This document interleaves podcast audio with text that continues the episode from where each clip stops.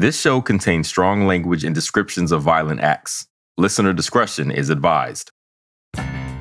Today, we're going deep on something we touched on in episode one, but felt there was more to explore Don King and the numbers game. Don's past as a numbers running kingpin was just as big a part of his story as his work in the fight game, and the media made sure we all knew. He was the biggest numbers boss in Cleveland and was grossing $15,000 a day. This former numbers racketeer now runs a vast corporation with an estimated worth of $100 million. Don King, the numbers baron, the numbers czar, the numbers kingpin. The numbers game, or number racket, was an unofficial form of the lottery system that successfully ran throughout low income black communities in the mid 20th century. How was it played? Well, someone would drop by a busy spot where folks hung out, like a barber shop or the neighborhood bar. They place a three digit bet on a slip with a bookie. From there, a runner, someone like Don, would carry the betting slips and the cash between the location and the numbers bank. One lucky person with the winning three digits would collect all the cash. You know, like the lottery. The runners got a cut from the winner for their services. Not a bad business. The numbers game became more than just a quick daily pastime for folks to get a little cash or have some fun. It became a pillar in the community, and it allowed black folks the chance to have their own economic independence. The numbers runners gave out loans, invested in black businesses, and became an unofficial bank at a time when black people didn't have many other options. But there was a dark side to the game, too. If someone didn't pay up, well, there could be trouble. An unpaid debt led to King beating a man to death. This hustle it's how King made his first real cash and developed his business skills. And it's also what connected Don King to a major Supreme Court case that was a civil rights victory. Yeah, I bet you didn't expect that. From something else, I'm Panama Jackson, and this is Power Don King. Today's episode Mapp versus Ohio.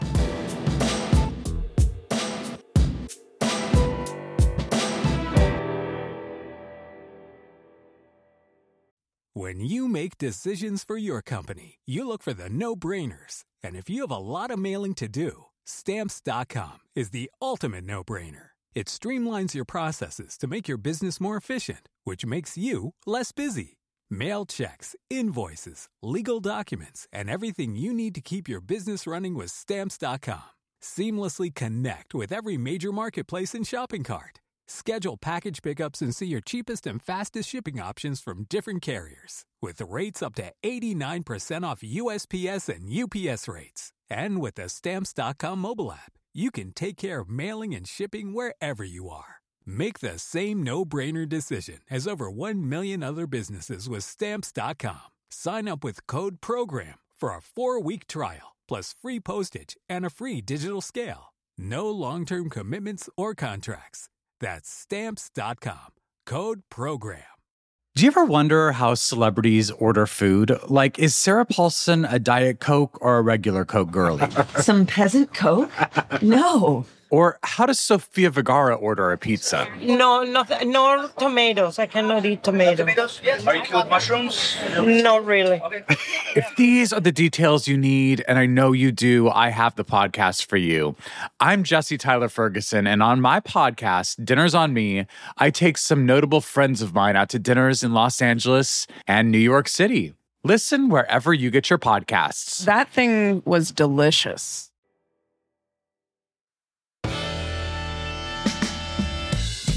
Real quick, let's go back to how King got into the numbers game. When Don's father died, his family didn't have many options to make ends meet. So Don and his siblings sold pies and peanuts with bags of three numbers in them at local gambling houses. The latter ended up being Don's ticket out of poverty. While it was a way for Don to find his come up, the numbers game wasn't beloved by all.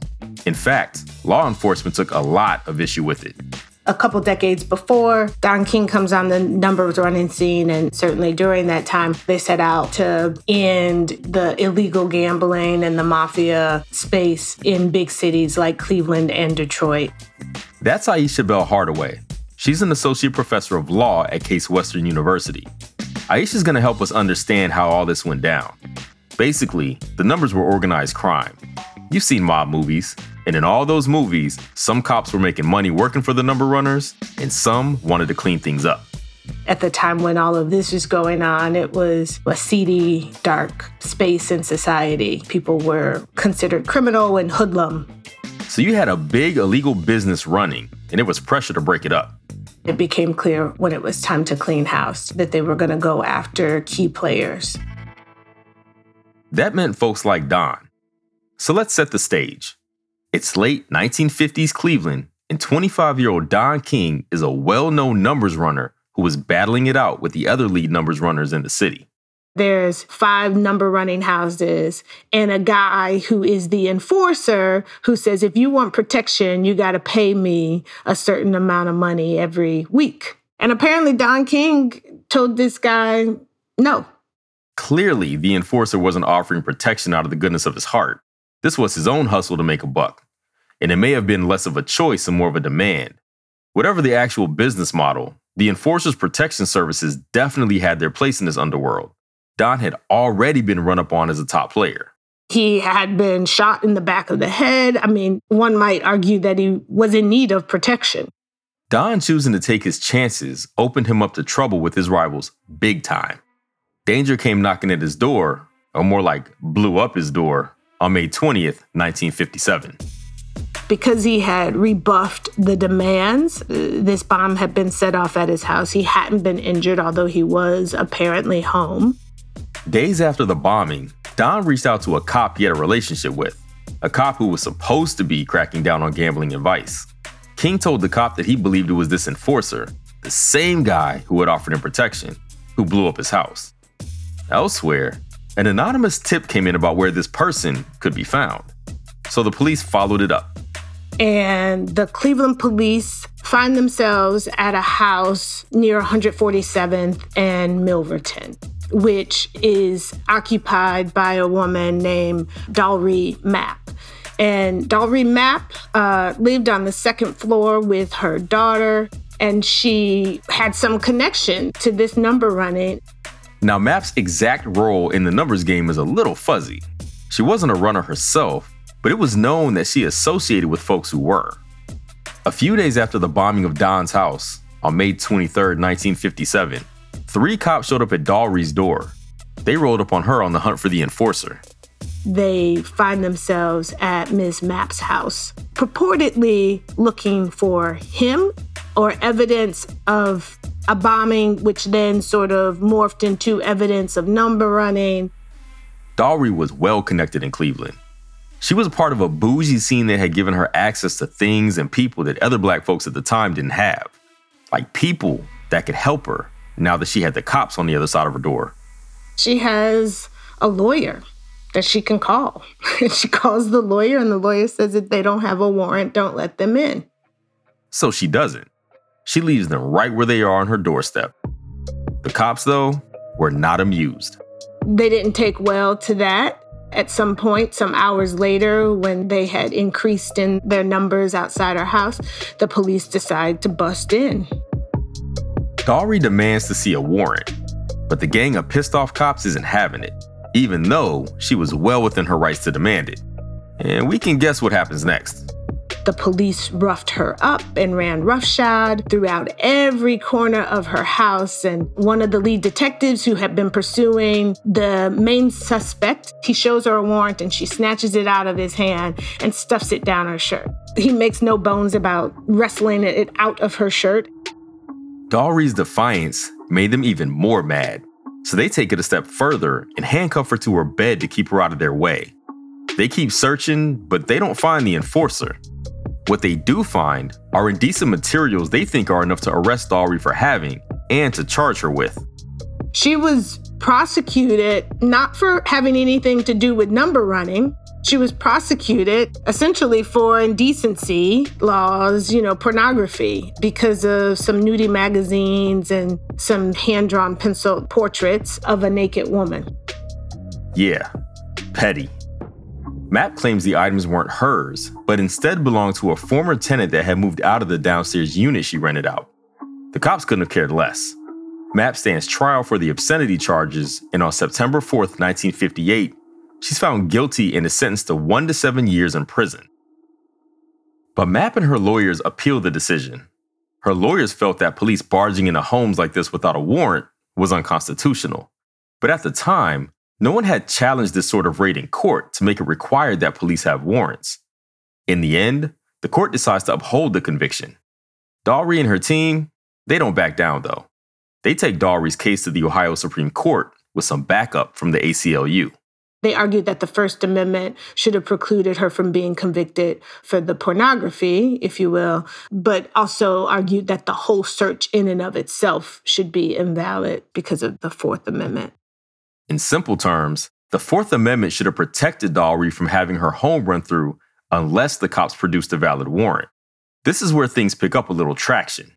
The majority of the seven Ohio Supreme Court justices who heard the appeal agreed out of the seven justices, Daugherty had four vote in her favor. That was a majority of sorts, but not enough. Mapp needed a supermajority. She needed six out of those seven on her side, and that just wasn't happening. So she goes for another appeal. And in the middle of this process, when the prosecutor attempts to deny the appeal, something comes to light that changes things big time the county prosecutor never bothered to furnish a warrant during the trial and never gave any explanation for why or how a warrant couldn't be entered into evidence. But at some point, they claimed that they did, in fact, have one, they just couldn't produce it. You heard that right. It turns out the warrant that Daugherty had asked to see the night of her arrest, the one the cops wrestled her for at one point, it didn't exist. Later, it was speculated that the paper they presented to Daugherty at the time may have been blank. Ain't that some mess? This was enough to justify Mapp's lawyer taking this all the way up to the United States Supreme Court. It was a solid victory. After four years fighting the system, on June 19, 1961, the Supreme Court ruled 6 to 3 in favor of Daugherty, saying that the evidence obtained from her home was done so by unconstitutional means, and that for this reason, it could not be admissible in court. Daugherty's conviction was thrown out, and this rule, the exclusionary rule, went on to be recognized in all states and the federal government. We have Mapp's perseverance to thank for this protection. The fact that the US Supreme Court backed a black woman in the 1960s, when there was a whole mess of racial struggle occurring in the background, isn't lost on me. And Don King being the first domino in this series of events is just another twist in his amazing story. The numbers game was the thing that Don and Daugherty both had in common. For all the good and bad it brought to the lives of the folks close to it, it was a major facet in black America. As for the numbers game itself, that crackdown did happen. How do you end illegal running? Same way we've seen it go down with things like alcohol and weed. You make it legal. In the 1970s, the lottery became an official thing throughout the United States. You could find it on newsstands, grocery stores, gas stations, and the state was collecting between two and three hundred million dollars, not the Don Kings of the world. That irony wasn't lost on Don. Here he is in 1982 talking about it with David Letterman. I was in the numbers business. Now the state is heralding the numbers business. Yeah. You know, everybody look, there's a lottery ball jumping up. The number is 978. Yeah. When I did that. What was the number today, Don? I did don't you get know, it? You know. if you love the show, follow us on Apple Podcasts, Spotify, Stitcher, Amazon Music, or wherever you get your podcasts. This episode was produced by Kyra Asabe Bonsu. Power Don King is hosted by me, Panama Jackson. Our producer is Tiffany Walker. Associate producers are Kyra Asabe Bonsu and India Whitkin. This episode was edited by Grant Irving. Mixing and sound design by Will Short at Spoke Media. Production management by Jennifer Mystery. Executive producers are Lizzie Jacobs and Tom Koenig. Our theme song is by Nolan Schneider. Special thanks to Steve Ackerman.